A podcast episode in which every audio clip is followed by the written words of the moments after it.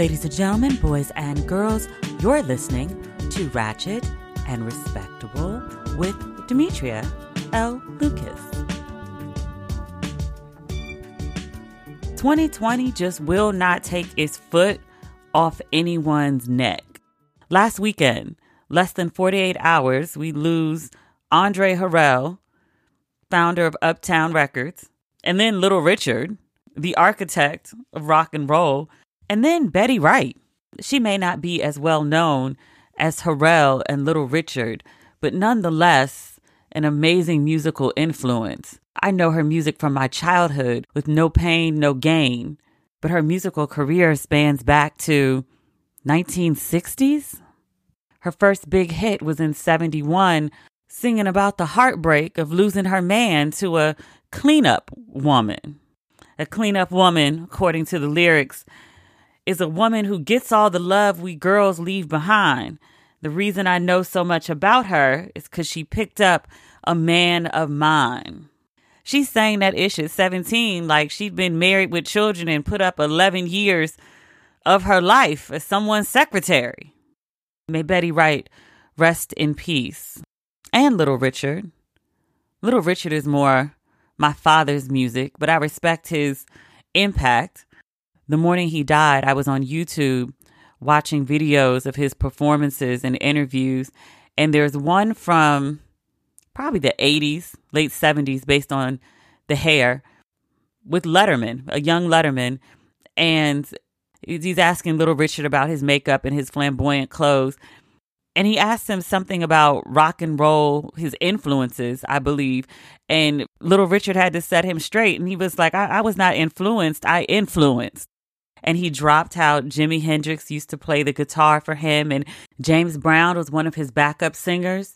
Otis Redding, Mick Jagger was on tour with him. The Beatles, they were on tour with Little Richard. They were the opening act. So, lost a great icon of music not black music, not a genre of music, not just rock and roll, but of music as a whole. But of the three, Andre Harrell had perhaps the biggest impact on me. I remember being, we were living in the old house, so I was under 10, but my parents had this, um, this long rectangle coffee table in the basement, and I used to watch video jukebox. And there was a song called Uptown Kicking It I was a huge Heavy D fan. So Andre Harrell busts into this conference room. It's all white people. And he was like, you know, we got this new ish. We got this new sound. This is who I am. And here are my artists. And Heavy D set it off. And all the artists would come in. At some point in the video, they're dancing in the conference room around the table. And as a kid, I would dance around my parents' coffee table like I was in a boardroom and I was an artist on Uptown Records. Andre Harrell in that video is one of my fun childhood memories. Again, video music box, watching Father MC perform and Diddy's in the background before we knew who he was. He was just a dancer dancing his heart out. Guy, Jodeci, signed by Andre Harrell. Mary J. Blige, signed by Andre Harrell. So many artists who were the soundtrack of my tweens teenage years, 20s, are Andre Harrell. Jesus, it's just so sad. So many of my friends that worked in the music industry in New York were friends of his. So many heartfelt tributes about what an amazing person he was. How he was always fly, always a kind word, gracious with his advice, always a smile. You can tell a lot about a person when they pass and how people mourn them and what people say about them. Because some people pass and people just say, rest in peace. My condolences to his friends, to his family, to his fans. I saw Diddy's tribute.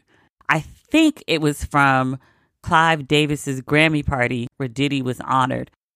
He spoke from the mic to Andre Harrell and he thanked him for being his mentor. He reminded him that for the last 20 some odd years of his life. You know, his father had died when he was two and a half, and he said Andre had been like a father to him, which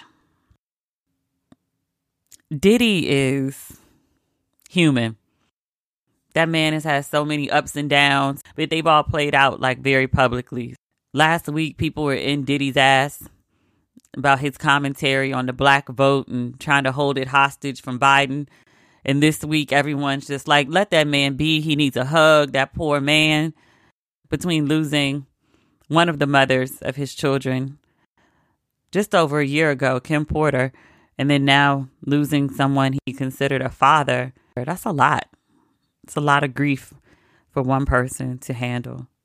And not at all to be funny. I'm going to say this, but it's a genuine concern of mine. What are we going to do about these tributes? Because this COVID 19 situation, like, people can't mourn properly. Andre Harrell needs a proper tribute, as does Little Richard. Betty Wright needs at least a song or two. I'm not trying to see people sitting at home in their private studios. That's not really working for me. Like, I need a proper BET, slickly produced, the best you got to come and honor some folks. It needs to be an uptown reunion to honor Andre Harrell. Like, go clean up Aaron Hall, get him back together with Guy, throw them up there and sing. K-Ci is doing really well. I saw him live He's been keeping himself together. Let's throw Jodeci back together. Mary J. Blige is in fine touring form. We know Diddy's going to figure it out. Let Diddy produce the whole thing. I want a proper tribute to Uptown. Need a proper tribute to Little Richard, too. He's the architect of rock and roll. He needs a full separate tribute. Don't be trying to throw him with Andre Harrell and don't be trying to mix him in with Betty Wright. He needs his own full tribute with multiple artists performing. I want a whole show. I don't want it as a part of a show. I want a specific Little Richard tribute. I don't know how we're going to get this done. I know without even calling over to BET that the good people at BET are trying to figure that out right now. Godspeed. Something must be done. I want to talk about Breonna Taylor. She is a black woman. She was a black woman, an EMT worker in Louisville, Kentucky. She's 26 years old, and she was killed on March 13th two months ago. She was asleep at home, she and her boyfriend, and three police officers with the Louisville Metro Police Department executed a no knock search warrant at her home. They were doing a narcotics investigation, they were looking for a trap house. Instead, they found Taylor's house. They bust in. She was shot eight times.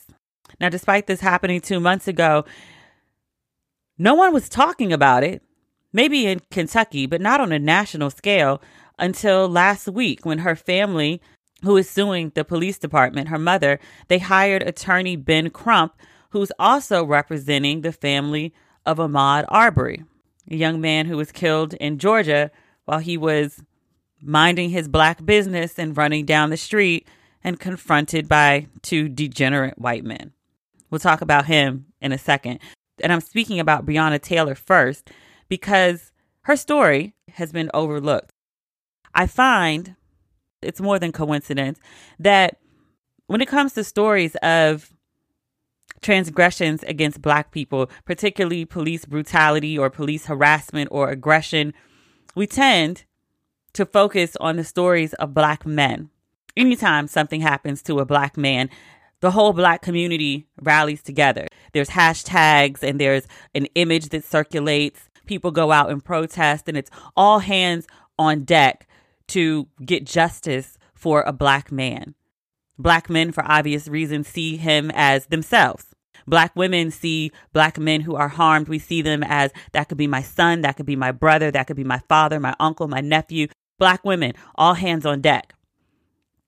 When things happen to black women, it tends to be like a black woman's issue. Black women get upset because black women get upset and rally and, and go hard for black people. But black men tend to sit it out. And we've had this discussion before about how when it comes to discussing domestic violence or rape, it gets very mum from black men. I'm intentionally discussing Breonna Taylor and I'm discussing her before I discuss Ahmaud Arbery because she deserves equally as much attention as Ahmaud Arbery. His life was no doubt important. His black life mattered. Justice for Ahmaud matters. Breonna Taylor mattered. Her black life mattered. Justice for Breonna Taylor is equally as important as justice for Ahmaud Arbery. We are multifaceted people. We can chew gum, talk, and walk at the same time. We can be invested for the justice of this black man and this black woman and still be concerned about a myriad of other things. We got time. And if we don't have time, we need to make time because her life matters. So, the story with Taylor's death, um, there seems to be some discrepancy of how this went wrong. According back in March, the Louisville police held a press conference and they said officers knocked on Taylor's door several times. This is despite having a no knock warrant. They said they announced their presence as police and they were there with a search warrant. The police said no one answered the door, so they forced their way in and were immediately met by gunfire. This is what the lawsuit from the family, from the mom says. It's a lawsuit for wrongful death, excessive force, and gross negligence. The lawsuit says that Taylor and her boyfriend, Kenneth Walker, he's 27, they were asleep in the bedroom when police in plain clothes and unmarked vehicles arrived at their house around 12:30 a.m. The three officers entered the home without knocking and without announcing themselves as police officers. Taylor and Walker heard the commotion, thought criminals were breaking in because they are not criminals. Neither one of these folks had any criminal history of drugs or violence. Like these were two straight up square people who were in love, working a nine to five, living together, having a great ball of life. As non criminal people, what they're thinking when they hear a commotion is not police are raiding my trap house, they're thinking burglary. Walker, because he thinks it's a break in, calls 911 for the police. Walker, notably, is licensed to carry. His gun was registered. He got one job when somebody breaks in his home stand his ground, defend his space, protect his woman. All the same job, three functions, one job. He let loose on who he thought were burglars. The police let loose on who they thought were drug dealers. They sprayed that house, 25 shots. Lawsuit says shots hit the living room, the dining room, the kitchen, the hallway, the bathroom, both bedrooms. Eight of those shots hit Breonna Taylor. She died. Boyfriend Walker, he was arrested. I don't think he was shot. I read several articles to see if he also got hit. He did not. That's a lucky man. But he was arrested. He was charged with assault and attempted murder on a police officer. He has actually since been released. I read that and I was like, I'm sorry, what? A black man shot a police officer, even under these like fugazi, funny style circumstances. I was like, a black man in Kentucky shot a police officer and was released a black judge let him out. The judge's name is Olu Stevens. I was like, oh, he's, is he Nigerian? But the judge let Walker out and he put him on home custody.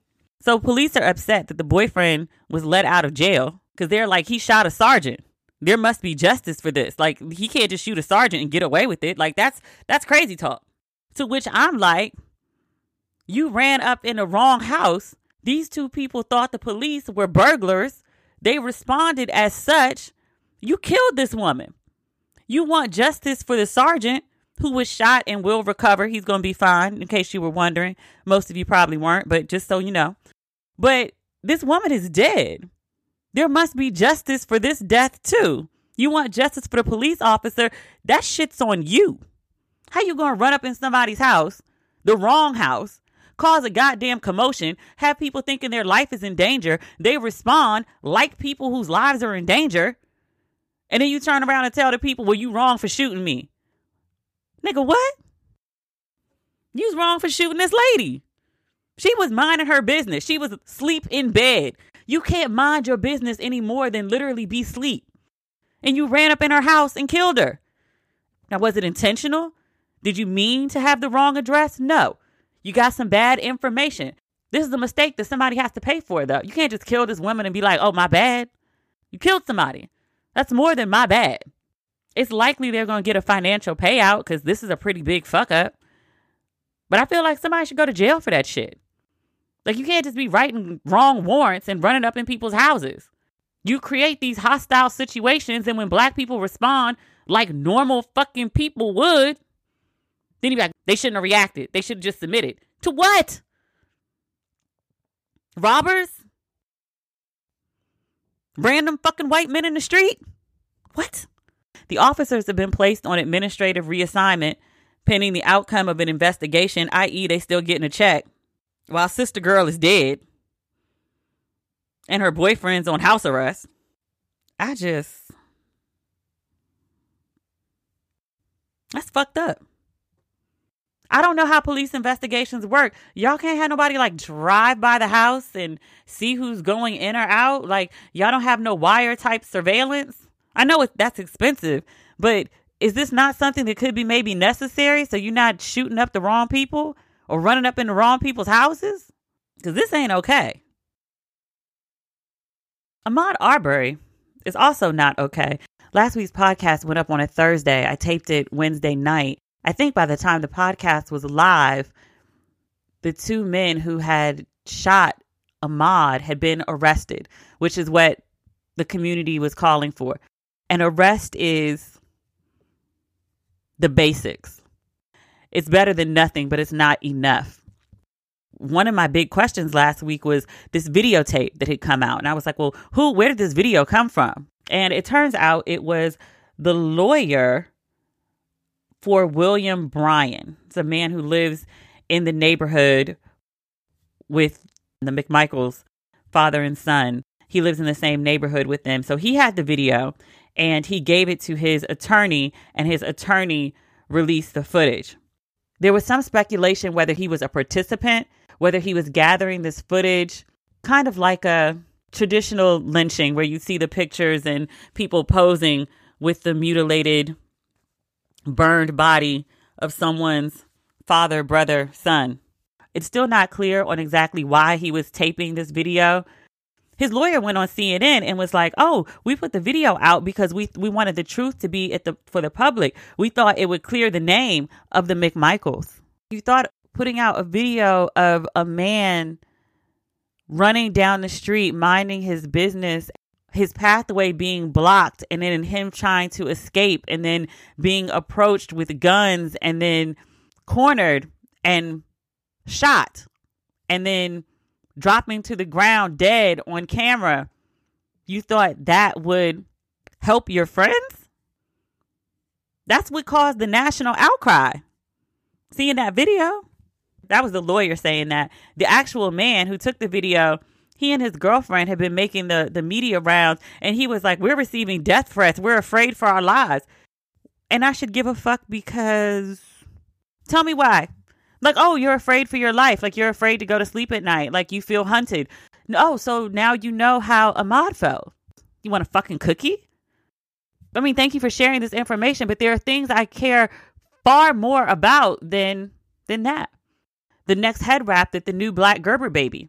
I'd like to I like to see pictures of her and her head wrap. She's so cute, her little gummy teeth. I care more about her head wraps and when her little front teeth are gonna come in. I care about that more than I care about this man and his fucking safety. I care about what Juanita Jordan thinks about the last dance. I care about King T'Challa. Is he okay? Have you seen recent pictures of Chadwick Boseman? I won't try to diagnose the man's health. I am not a doctor. I don't know what's going on. He looks a little thin. I'd like him to have a meal, a healthy meal. I'd like to know more about this Asian White House reporter who got the who the fuck you talking to face real quick. She asked Trump some question and he was like, Why don't you ask China? And she was like, er, er, er, er. There's so many stereotypes about Asian women being docile. I am yet to meet one. University of Maryland, them chicks used to dress their asses off and be mean as shit. I was like, where are y'all getting this stereotype from? I don't know no docile Asian women. This image that's been floating around assists with the, with the who the fuck you talking to face. It's like me find out Asian ladies be code switching too. Giving you professional nine to five and giving you about that life the rest of the time. I was like, okay, sis, I see you. I give far more fuck about these things than anything to do with this man's fear they're trying to make a really big deal in this story. The McMichaels father and son, their excuse for hunting down Ahmaud was there had been robberies in the neighborhood. They thought he was the robber. The news organization went to the police and they were like, How many robberies have there been in this neighborhood?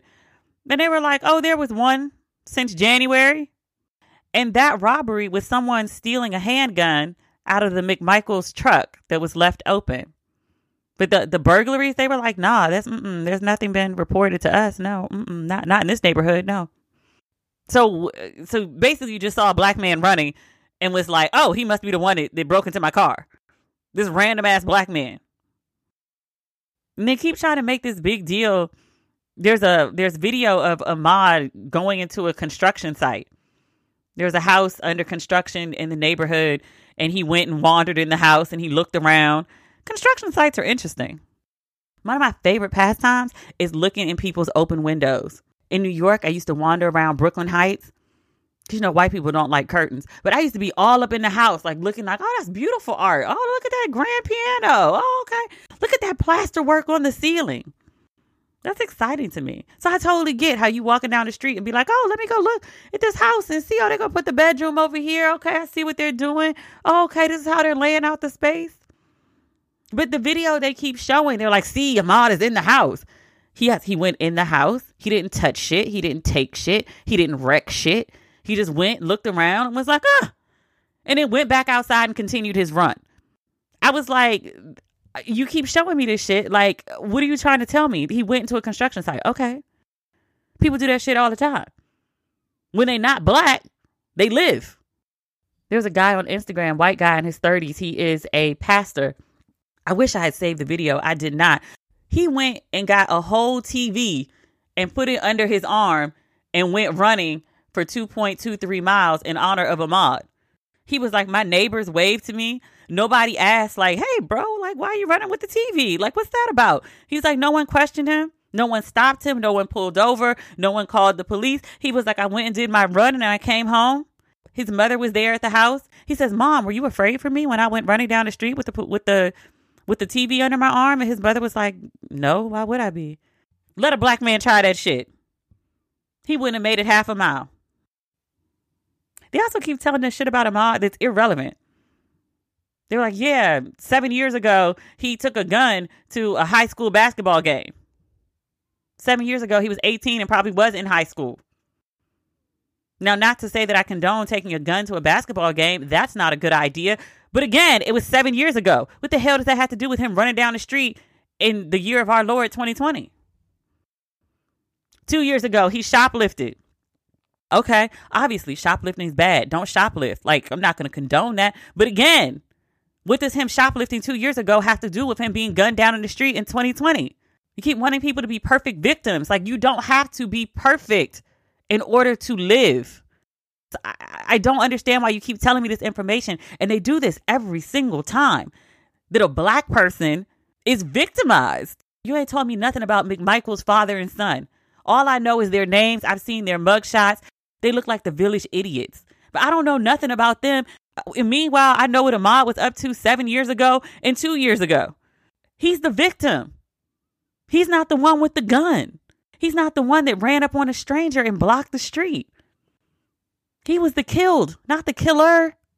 And I expect, because this is always what happens when white people go do some really crazy shit, it becomes a big news story. People go look up the white man. They want to tell me about he's 50 years old. They want to tell me he played lacrosse in junior high school. Give a fuck. He was beloved by his family. I'm sure the person he killed was too. Mm.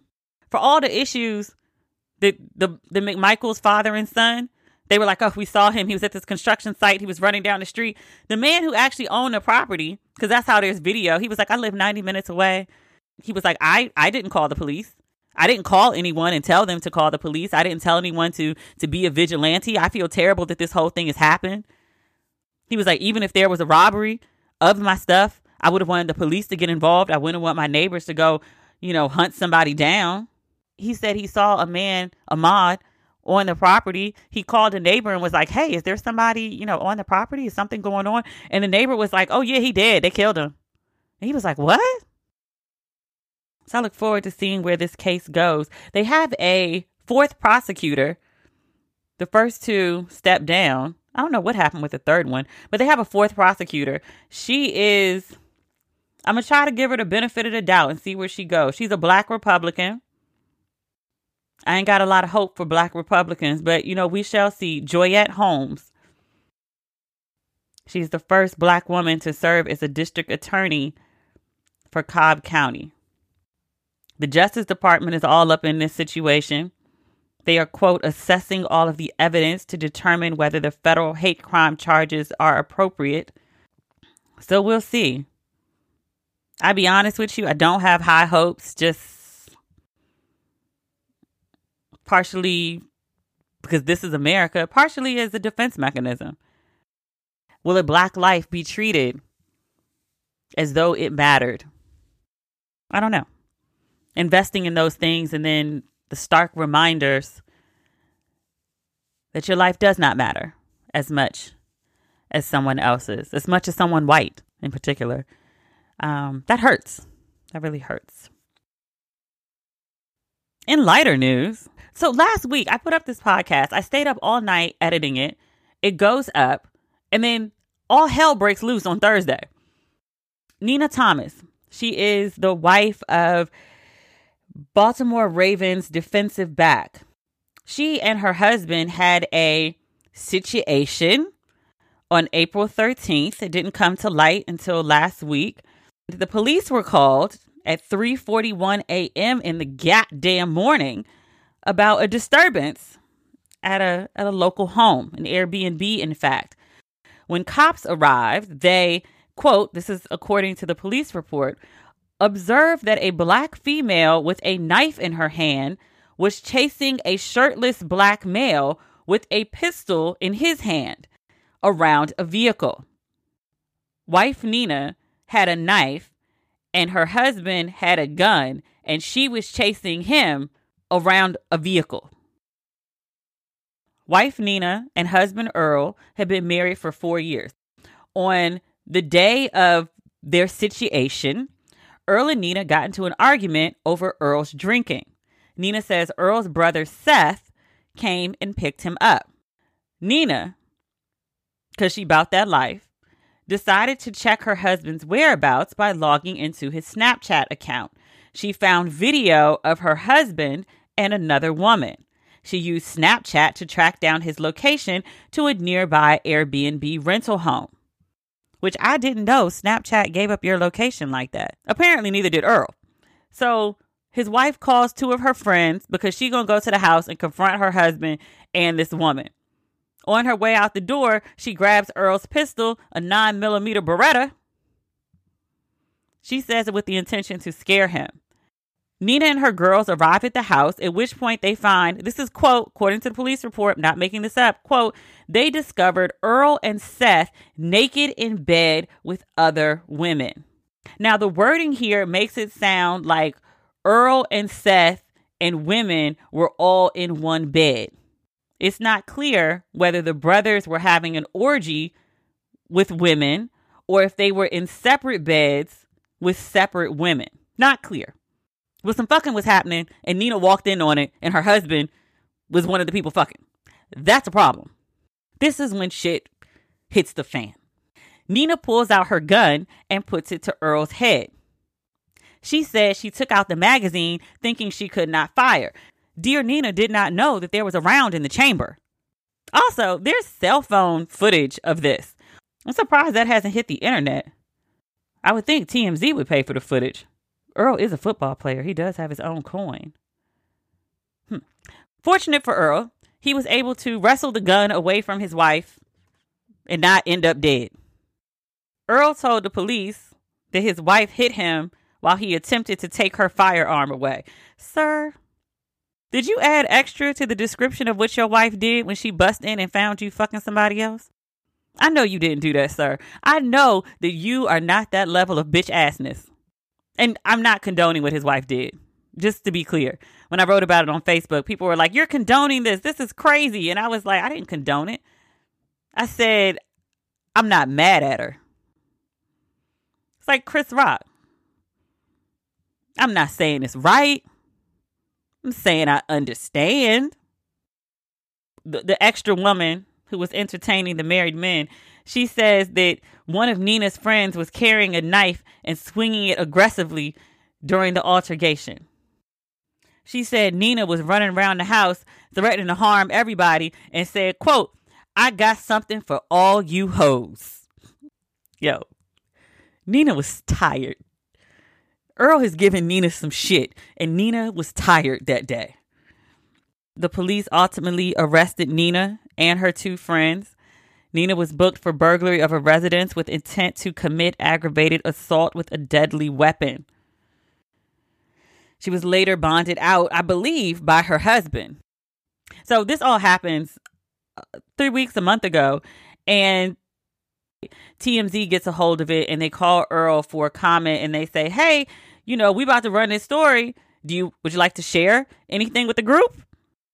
Earl beats them to it. He goes on his social media and he says, "Quote: Just keep us in y'all prayers. Stuff like this happens." Does it? Earl said, We try to live the best lives we possibly can. Sometimes it doesn't go as planned. Earl, were you living your best life?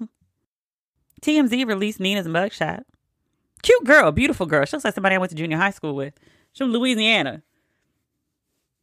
So now when I like picture her in my mind saying, I got something for all you hoes, I add a baby at the end. Cause you know, I know I'm butchering the sound, but that's what it sounds like too. Like, you know, non native. I love that little accent. It's cute. But the smirk in her mugshot, it looks like completely I did it and I do that shit again. Stop fucking with me. No remorse. That mugshot is not a woman who's remorseful about going to fuck off. I'm not mad at her. Really, I when I read this story, as salacious and crazy as it is, I was like, well, all heroes don't wear capes. I'm not saying what she did was right. I'll go as far to say, you know what? She should not have done it. But as someone who's snapped, I think it would be a little hypocritical for me to get on any of my platforms and start talking down. Well, she shouldn't have done that. And what type of woman? And now, what type of woman? A regular ass trying to mind my business, live right, burn my incense, do my meditation, read my Iyanla prayers and mercies and sage and all that other stuff. Like anybody, man and woman, got it in them to snap. You push the right buttons for the right people the right way enough times or the wrong time, one good wrong time, people will snap on your ass. And that sounds exactly like what she did. My husband is out in the middle of a global pandemic having sex with other women he's being so reckless as to post that shit on Snapchat. Like you just have no regard for me. I'm with you my whole goddamn life. I busted out three of your big head babies. You gonna leave me at home to go have sex with some other chick? Are you serious right now?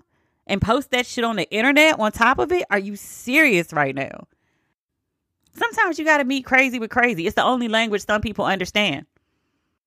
I don't know if Big Earl understands after she did that. I mean, I would think my wife putting a gun to my head would make me think twice about sleeping next to the lady, but you know. And also, people were like, come on. She's married to an athlete she knows how these athletes go, right? Like you you know when your man's a hoe. To which I say, you know when your chick will pull a gun on you. That ain't the first time she gone crazy. That's the craziest she's probably gone. But that's not the first time she went crazy. He knew that woman had that in her. And he still went and did that dumb shit. I also don't know where people get this idea that like because men have a lot of money, like, oh, he's a professional athlete, he's a celebrity, he's famous, he's got a lot of money. Like, you know, she knew what she signed up for. I know a lot of women who are married to men who have a lot of money or have dated men with like a lot of money. All of them don't cheat, or all of them have not been caught cheating. Let's say that. And then the ones that have, it's not like they get caught cheating by their wives and they they be like, "Well, you knew what you signed up for." Like they be on bended knee, they be crying, they be buying jewelry. Please don't leave me. Whole nine yards. It's not like they be like, "Well, this is what you signed up for." Like deal. No, that's not how it goes. I know women with husbands who cheat, boyfriends who cheat. Some of them got a lot of money, some of them don't. But the standard refrain is like, I'm never going to do it again. Please don't leave me. Like, I, I'll stop. I'll change. I'll whatever. They be begging a woman not to leave them. There's never just like, well, you knew, you knew. Yeah, stop playing with people. In this case, I'm very glad that she didn't fuck around and try to scare him too much and, and pull the, the trigger on the gun. Big Earl was almost out of here. That was close. But people got to stop playing with people's feelings and emotions, people's lives. People hurt. And when I say people for clarity, I mean men and women. Women do play with men's feelings too. It's not okay to treat people like that. It is not right to run up on people. It's not right to pull guns on people. It's not right to chase people with knives. None of that is all right.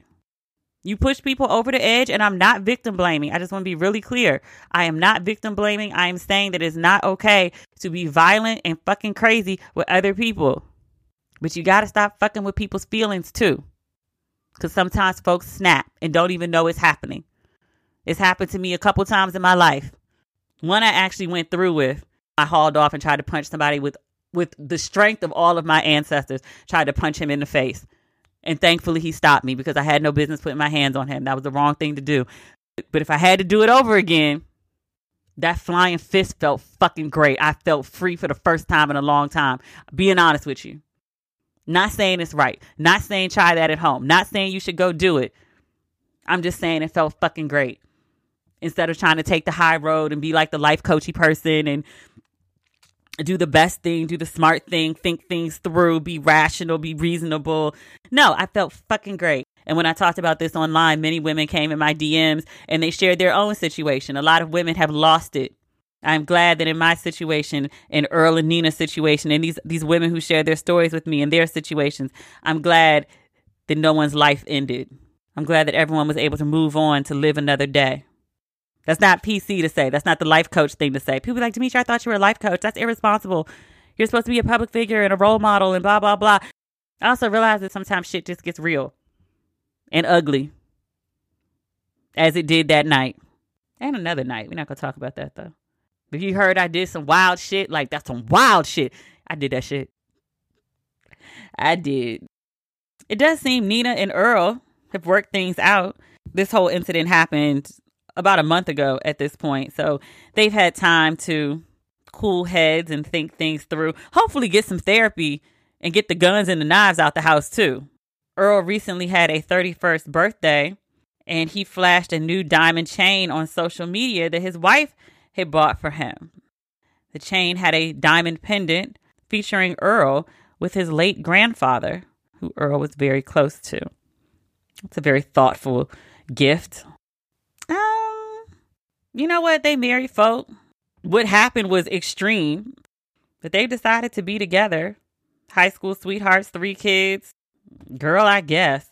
I wish them the best, but I want everyone to put the weapons away. Let's keep these shenanigans to a minimum. Let's not put any lives at risk. Let's not get arrested. I do feel bad for her friends though. Cause I get it. Like, you know, your girl calls you up. You trying to be a ride or die friend. Literally. You roll up with her on her husband, catch him with other chicks. Y'all all go ham in that house. You get arrested. And then she go back to that dude? I don't know if we be friends after that. Maybe we could stay friends, but the next time your husband act up, sis, you on your own. You call me if you need me to come pick you up and take you somewhere, not to where he is. If you need to get out, I'll come and get you. But I ain't rolling with you to act a fool again. Not if you gonna stay with that mofo afterward. Leave me out of it. That's a lot. Speaking of working things out, Calvin and Shantae Broadus, Brodus, Broadus, Snoop and his wife and married over 20 years. Everyone always says over 20 years. They never pinpoint the year Snoop and his wife got married. It's always they've been married over 20 years 23 years, 24, 25. How many years? But your boy Snoop, I stopped calling him Uncle Snoop after he disrespected Gayle. But your boy Snoop got a whole sex tape. Sir is 48 years old out here on sex tape with a 24 year old. Sir. The 24 year old is a woman by the name of Celina Powell. Apparently, she is kind of like a millennial superhead.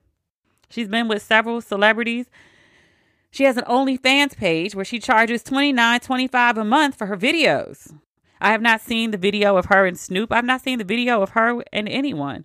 According to her, it contains a lot of quote sucking and fucking. How dreadful. You got your wife of 20 plus years on the internet being shamed and defamed and judged on Mother's Day because you yet again can't keep your penis out of other women. And it's on tape. 48 goddamn years old, full of shenanigans and fuckery. Ain't your parts tired yet? You ain't got no types of tired. You just gonna keep going and going and going and going. A sex tape at his big age. Sir. So Powell apparently, before she released the tape, had been promoting it. Snoop hopped on Instagram this is according to MadameNoire.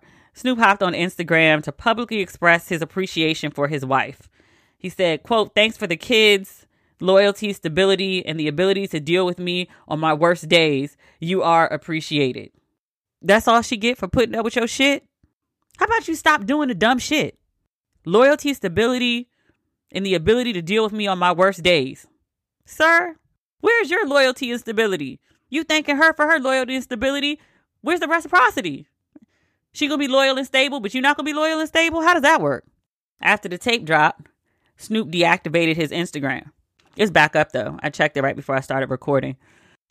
His wife, on Mother's Day, or either late Saturday, she posted on her Instagram, Don't ask me for relationship advice because I took the nigga back 81 times. Her comment section turned into a shit show. I don't think I need to tell you that. Half the people were like, girl, we've all been through it. Like, these niggas ain't shit, but you know, you're strong and you're loyal. You're a great woman, a great wife, an amazing mother. You're holding your man down, which, you know, that's the point of view.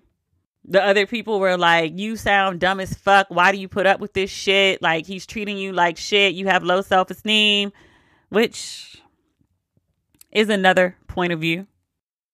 There's an idea that I, I always want people to like get divorced or, or break up or whatever.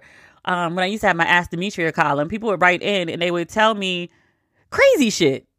And I'd be like, no, sis, you you need to go. You asked me. You asked me what I thought, and I told you what I thought. Some shit can be worked out. But people would write in with like crazy stuff. Like I remember this woman wrote in, she was like, I got into an argument with my husband. I was holding like my six month old son, and my husband picked up the remote and slapped me in the face with it and almost hit my kid. I was like, ma'am, your husband is fucking crazy. Like, you need to leave him. And people were like, you're going to tell a woman to leave her husband just because he hit her one time? And I was like, well, how many times do you think he should hit her before someone tells her she should leave. For someone to pick up a fucking remote and hit you in the face with it while you're holding their child, they ain't got no respect for you at all. Not even a little bit. They give no fucks. You can't reason with that. I'm like, you want her to sit up in the house and like what, talk to him? They go to therapy and she still stays in the same house with a dude who slapped her in the face with a remote? You comfortable sleeping in the house with that mofo? How? I mean, people do it, but does it make sense? Demetria, my boyfriend, I love him. He got this other chick pregnant. He wants me to help raise his baby. I'd be like, leave his fucking ass. He cheated on you, ran up raw, and some other chick got her pregnant. You gonna stay? I mean, people do it all the time. Does it make sense? For them, I guess. For you, you asked me what I thought. No. Why would you put up with that shit? Why? Because you love him? Does he love you? Maybe. Feelings are great, actions are better. But I'd be like, no, leave. People like, Demetria, you're going to tell that woman to leave her man just because he got some other chick pregnant? If that ain't a red flag, what is? Folks got real interesting ideas of of what constitutes an excuse for leaving. Me, I just think you don't want to be there no more. You unhappy as fuck, you can go. You really don't need to justify it to anybody but yourself. But apparently, you know, the bar is a lot higher for other people. Some people cheating is not a deal breaker. Snoop's wife, she was like, I took him back 81 times. I, would like to hope that that's an exaggerated number. But with Snoop, I just, it's not like it's the first time he's been caught cheating. I mean, publicly at that. They've been together since high school. She was with him before he was famous. I mean, about a decade ago, I want to say. They almost got divorced. Then they had a renewal ceremony. Snoop was going to leave. I think he actually filed for divorce. And then Charlie Wilson got involved and was like, no, no, that's not what a man does. You figure out, you keep your family. And so he figured it out and was like, oh no, we in this. I'm going to be a better man. And then here we are with this sex tape. So I have no judgment for her. There's no easy answer for a woman when your man is cheating or your man is fucking up. Staying is hard, leaving is hard. I was in a bad marriage. I tried to stay. That was hard as shit. Like I was depressed wanted to kill myself on my 38th birthday. That was the time I really like seriously like was plotting it out in my head, like go to the kitchen and there are the pills and blah blah blah. But I'd been thinking about it like nearly nonstop for about uh, six to nine months before that. Had um, what is it called? Not sciatica. I got that later, also from stress. That was during the divorce. What is it when you have chicken pox? Starts with an S. Shingles. Had shingles from stress Went to the doctor and he was like, I could run a bunch of tests. I could tell you what it is right now. And I was like, Oh, well, please, doctor, tell me what it is. He was like, You have shingles. He was like, Do you have a compromised immune system? And I was like, I don't. I recently had an HIV test. Like, I'm straight. And he was like, Okay, is anything else wrong? And I was like, Not to my knowledge. Like, I'm pretty healthy. And he was like, oh, Okay, well, then it's probably stress because that's the only way you really get shingles if you're under the age of like 65. Are you stressed, ma'am? I was like, Doc, you have no idea. But I sat up there with shingles and I sat up there with depression and I sat up there being suicidal, trying to convince myself that, you know, you got to be loyal and you got to take this and you got to work it out and you got to, you got to, you got to. And then I was like, with the point I'm sitting up here, like, you got to die. I'm like, shit, are you serious right now? And then I remember even when I left and I was like, all right, well, there's a Hail Mary chance. Like, I'm sitting up here wanting to die. Why don't I just go and try to live? I'm scared about whatever's to happen next if I go. Cause like, this is the devil you know. What's the devil I don't know? Like, I think this life is bad. I think I deserve better. I think I can do better. But what if I leave and the shit is worse? And I remember like packing up my shit, listening to gospel music. And I remember thinking to myself, like, well, look, if you leave and it's worse, you can still kill yourself. You're just not going to do it today. Do you understand how fucked up you got to be to think that way? And then when I left, it was terrible. It was bad. It was pure shit. It took two years to go for a fucking divorce. Nonstop stress. Everything in my life that I fucking value, anything at all, was in jeopardy. Had to leave my apartment that I loved, I lived in for 17 years. I had to leave because I was like, I, you want to fight me over the apartment? Like, we don't even own this shit. You want the cheap apartment in the city? Fine, take it. I'll find something else. I'll figure it out. Love New York like as a whole person. Still love New York. Still miss New York. There's a hole in my heart from leaving New York, especially how I left. Money's in jeopardy because we're going through divorce. You threatening to sue me for everything. Career's in jeopardy because you're trying to put a gag order on like everything, not just our relationship, but everything that's happened for the last 10 years that I knew you, whether you were involved or not. You don't want me to talk about it. I agreed to sign the shit. And then he was like, nope, change to something else. And I was like, oh, you don't care about the gag order. You just want control. Okay. Going back and forth to New York every other month for court. Sometimes you show up, sometimes you don't. Like, shit show. Nonstop. Two years. Ended up with sciatica. I thought I got sciatica from trying to climb a mountain in Bali or because I sat too long on the plane. And then when I finally went to the chiropractor, she was like, Yeah, so just looking at everything, like, you know, you just stress the fuck out. What? But my logic, staying, there was no hope. Hope had run out. The, the, the hope fucks, the factory was closed, shut down, set on fire, arson. There was no hope left. If I could leave, there was possibly something. It took two years to, to feel stable again. Like I had moved cross country literally, I have moved to the other side of the country to put distance between me and that situation. I didn't feel normal again until January of this year. Crazy. So when people be like, oh, it takes so much strength to stay and fight and blah, blah, blah, it does. It takes a lot of strength to go, too. There's, again, no easy way to deal with a dysfunctional situation. It takes a lot of strength takes a lot of stress one way or another. So I wish Mrs. Snoop, I wish her the best. Whatever she feels is best for her, however she finds peace, I want that for her. That's that. I've been getting a lot of unique phone calls, I would say. People I haven't heard from in years I'm just like, you're calling me because this guy I used to hang out with my sophomore year of college. Really nice guy. Nothing ever happened. I never so much just kissed him. He's been able to find me on Facebook for the last 22 years, I think. He's been reaching out. He's reached out multiple times, like, hey, you know, just thinking about you. Hope all is well. And I was like, oh, it's great to hear from you. Like, oh, is life, you know, life seems to have treated you well. Like, good for you. And I just, you know, thought that was that was the last time. Then like a week later, he was like, "Hey, how's it going?" And I was like, "Oh, you want to have chat and conversation?" Oh, I mm, we know our feelings. I just nothing to talk about. Mm, okay. And I don't know what he was. We dated we were never in a relationship. We've always had like this sort of dysfunctional sort of thing before I was married, and then like after, um, you know, maybe like I say, like two weeks after I left, he was like, "Hey, heard you moved from New York." I was like, "Yeah," And he was like, "Oh, okay. Well, can I come see you?" And I was like, "Sir, like I'm fucked up right now. I can't, I can't see you. I can't entertain you." And he was like, "Why not?" what? He also offered to pay for my divorce. I was like, "Sir, this is not. No, no." But he calls me like once a week now, just to catch up, chat. And I was like, "Oh, some mofo's is lonely in quarantine." And I'm sure I'm not the only person he's calling. Maybe I'm part of the rotation, but I was like, really? How did I get added in here? We usually talk like once a year. Now I'm hearing from you once a week. What's going on? A business colleague. I don't think he was flirting. I think he was just it was just random. You know, men are not able to get haircuts right now. He he posted some picture and I was like, "Oh, like your beard looks nice." So he was like, "Yeah, I don't, I don't like my beard. It has too much gray." He was like, "I'm trying to look like one of them half-naked thirst traps that you post on your page." Um, I'm sorry, excuse me, what? he doesn't ever comment. So I just I thought that maybe he just he didn't see the thirst traps. And he was like, No, I see the thirst traps. He's like, I'm trying to be a thirst trap. When I'm in the gym, I be thinking about that. He's like, Yeah, I'm trying to be on D's page. I was like, What? You're a respectable businessman. You are known and awarded and honored in the professional community. You can't be a thirst trap on my page, sir. I'm kind of trifling though, because I did. I was like, well, look, you know, when you feel you're ready, you know, you just go ahead and send some pics over. I, I, I, I too am quarantined.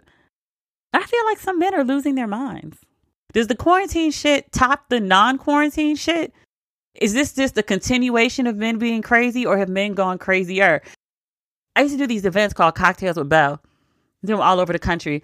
One of them I did downtown DC, and it was an intimate one because sometimes they'd be like four or five hundred people, and this one was maybe like sixty people, maybe seventy. I did my spiel about uh, my book, Don't Waste Your Pretty. I think I was promoting at the time, which was dating and relationship advice guide. And then I would take dating and relationship questions, like a free life coaching session for, you know, showing up to this event. So this woman stands up and she says, I don't have a question. I have a story. I'd like to warn women about something that happened to me. So I was like, well, sure, sis. You know, it's a sister circle. Share with the group. She met this guy. They exchanged numbers. They chat on the phone a little bit. She was like, Yeah, he was cute. He's all right. I'm not like super interested. She felt that he could sense that she was losing interest. So he sends her a dick pic.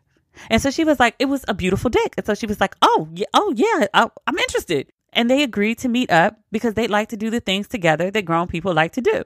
One thing leads to another, and his penis comes out. And she was like, mm mm, mm mm, That's not the dick from the pic.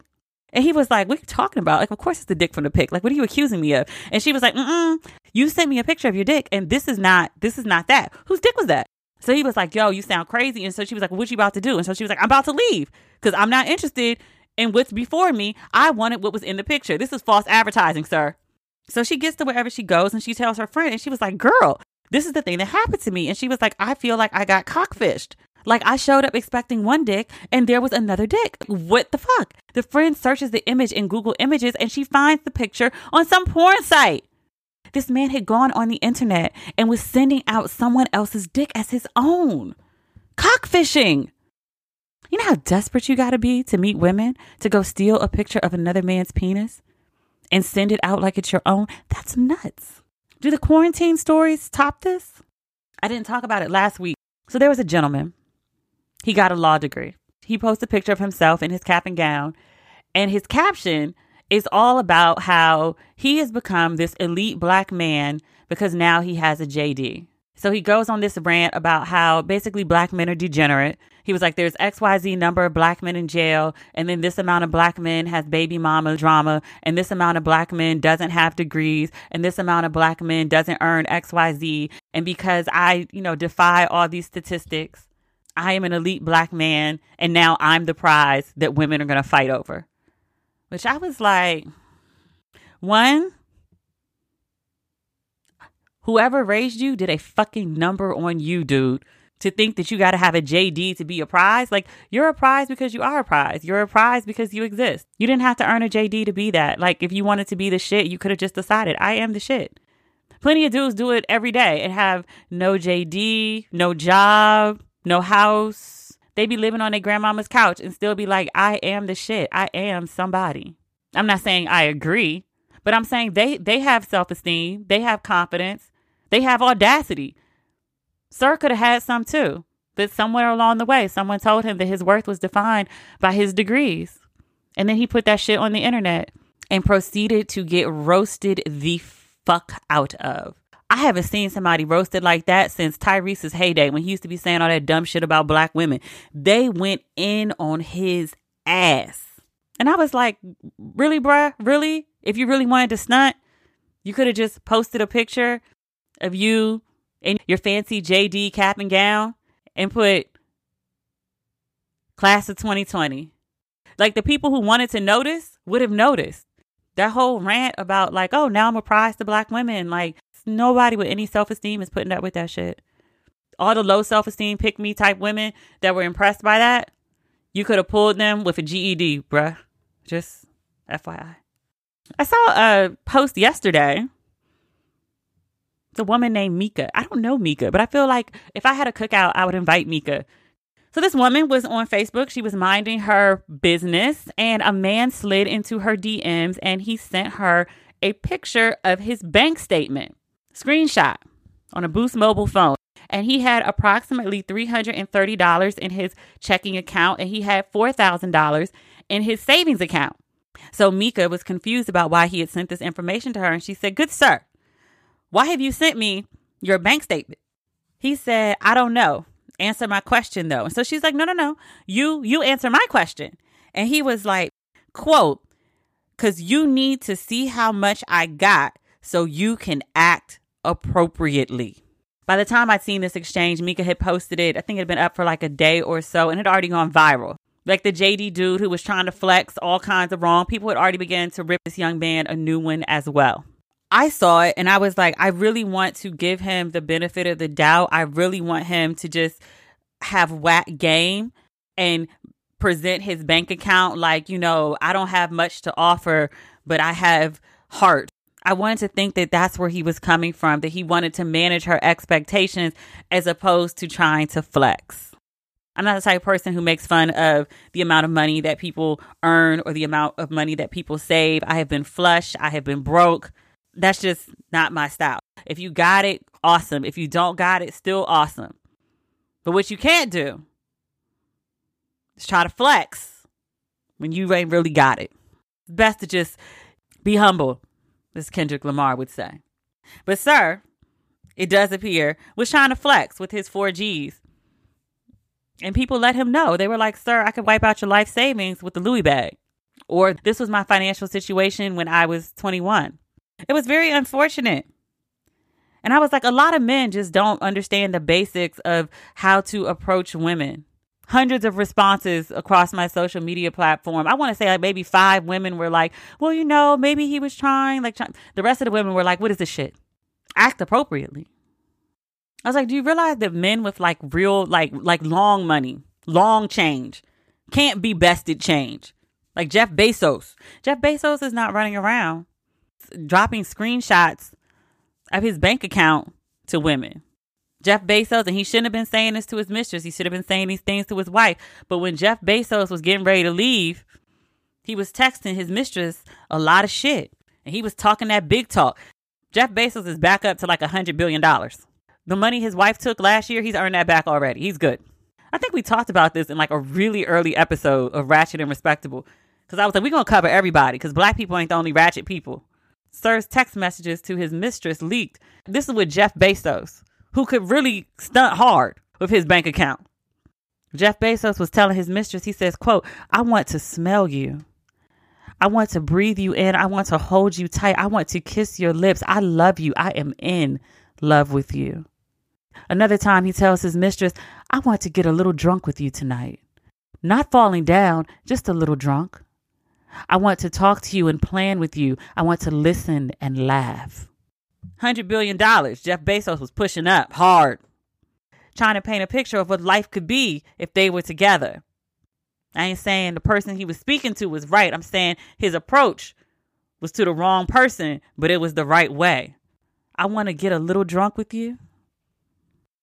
Translation: I want to do filthy things with you that we're gonna remember in the morning. I don't want to. I don't want you to feel like you've been taken advantage of. I just want. I just want us to be a little more uninhibited than usual. I want to get a little drunk with you. Ooh-wee. Talk that shit, Jeff Bezos. Should have been talking to your wife, but still, you was talking your shit with a hundred billion in the bank. Meanwhile, four thousand air over here, trying to stunt, sir. If you are a man and you are listening, if you are a woman and you are listening, if you were trying to holler at women and you are listening, hello, pay a compliment, ask a question. You saw something on their page you thought was interesting. I saw you wrote about blah, blah, blah. I saw you read. I saw you were talking about. I was thinking, I read this article. I saw this article. I thought it might be something you were interested in. These shenanigans, writing captions on the internet, doing fucking most. You ain't got to do all that. You ain't got to take no snapshot of your bank account. You can be broke and still pull women, good women. Have some conversation, have a good heart. There are women who are only interested in money. There are. But a lot of women just want like a good dude. I used to edit romance novels for years and years and years. Black women's romance novels first, and then white women's romance novels. White women always want billionaires who are CEOs of companies and kind of controlling and tell them what to do. This is what their fantasy is. Black women's romance novels, the most basic shit ever. Don't be a misogynist. Treat me like an equal. You just have like a regular nine to five, a nice job, consistent work. Treat the woman nice, have some conversation, be consistent, not be a hoe. Communicate. And I was like, wow, this is the shit black women fantasize about. Like we ain't even fantasizing about billionaires. We just fantasizing about dudes that don't talk to us crazy and don't be community dick. So that's that. I hope you enjoyed today's episode. I enjoyed taping it. I don't think I'm going to talk about Corona anymore. I think that drains my fucking energy. Until we meet again next week, take care of yourselves and those around you. Didn't Donnie Simpson sign off in his show with that line? That's not a bad line to borrow. He's a very successful radio DJ. He's also fine. Still fine. But that's a whole nother story. Moving along. Thank you for listening. As always, if you would like some ratchet and respectable in your life during the week, you can follow me on social media. I've been posting on all my pages at Demetria L. Lucas. We'll talk again soon. Yeah? Okay. Bye.